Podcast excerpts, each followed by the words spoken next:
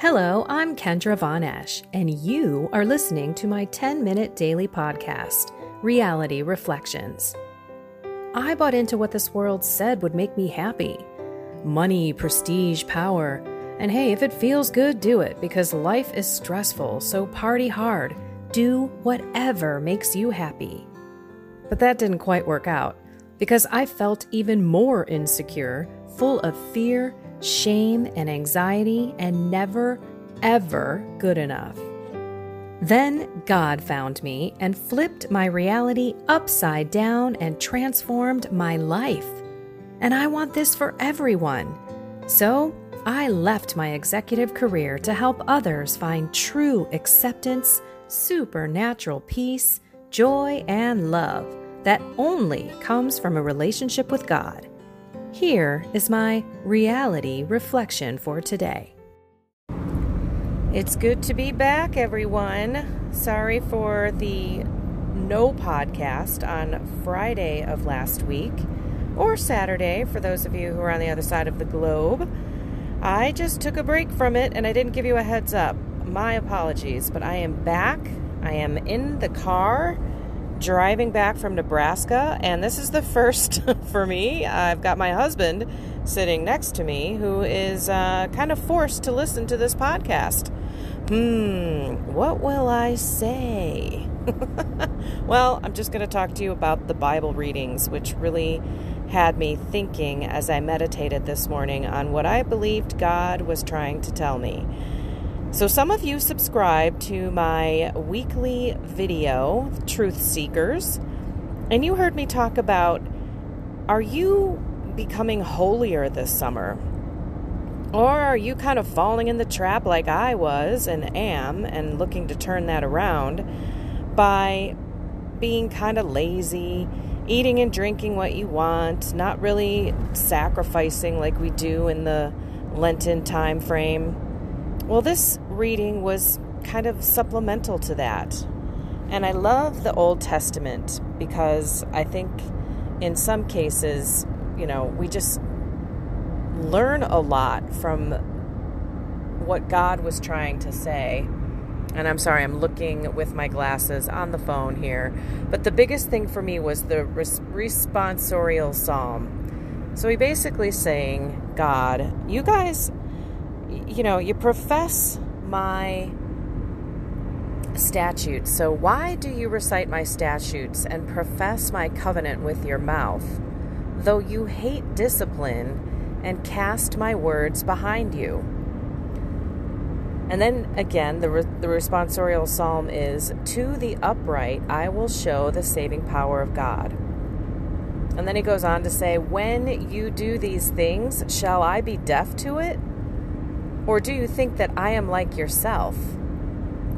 I will correct you by drawing them up before your eyes. That was what I sat and I meditated on this morning. God's going to correct you by drawing your behavior, your sins, your thoughts up in front of your eyes.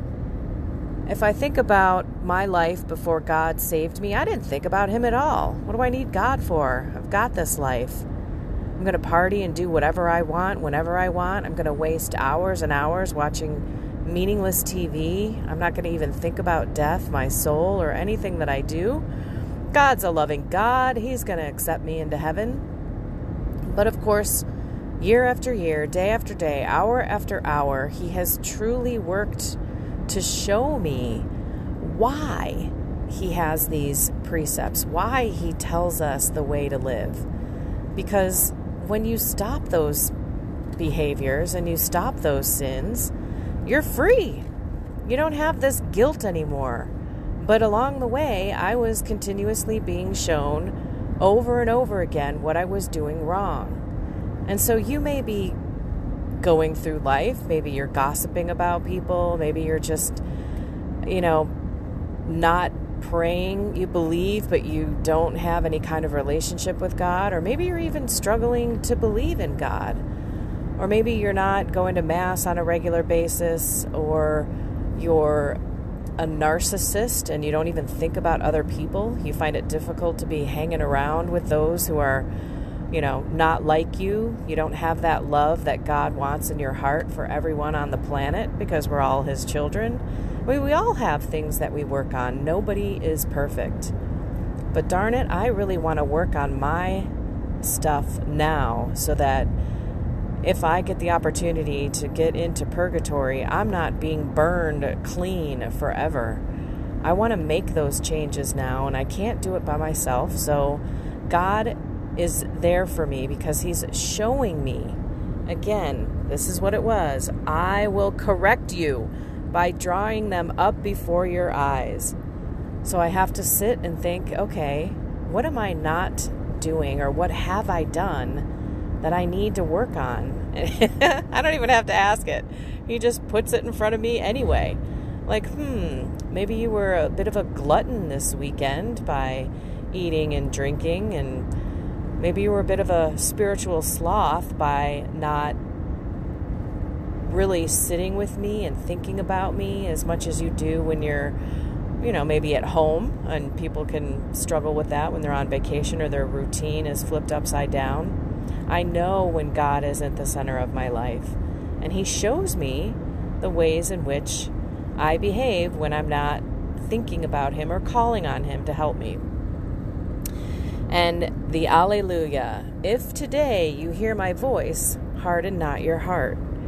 So, what is God putting in front of your eyes, raising up to show you, hey, I'm not deaf, and I'm not like you who will just ignore things. I see everything, I'm here every moment.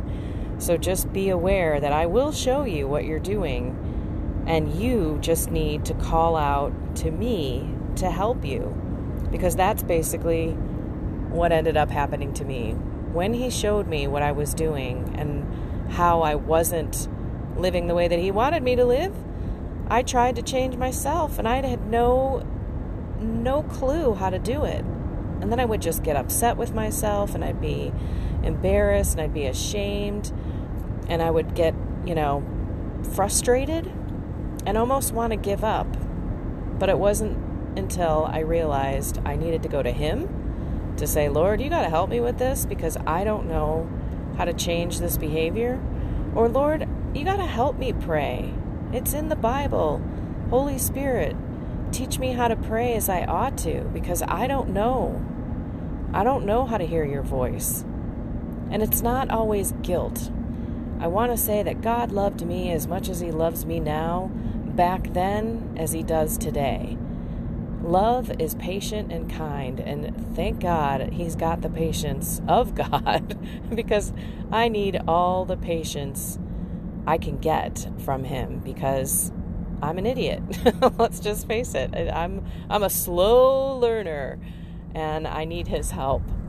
So let's all focus today on things that we know he's brought to our attention, but maybe we don't know how to change and ask for his grace.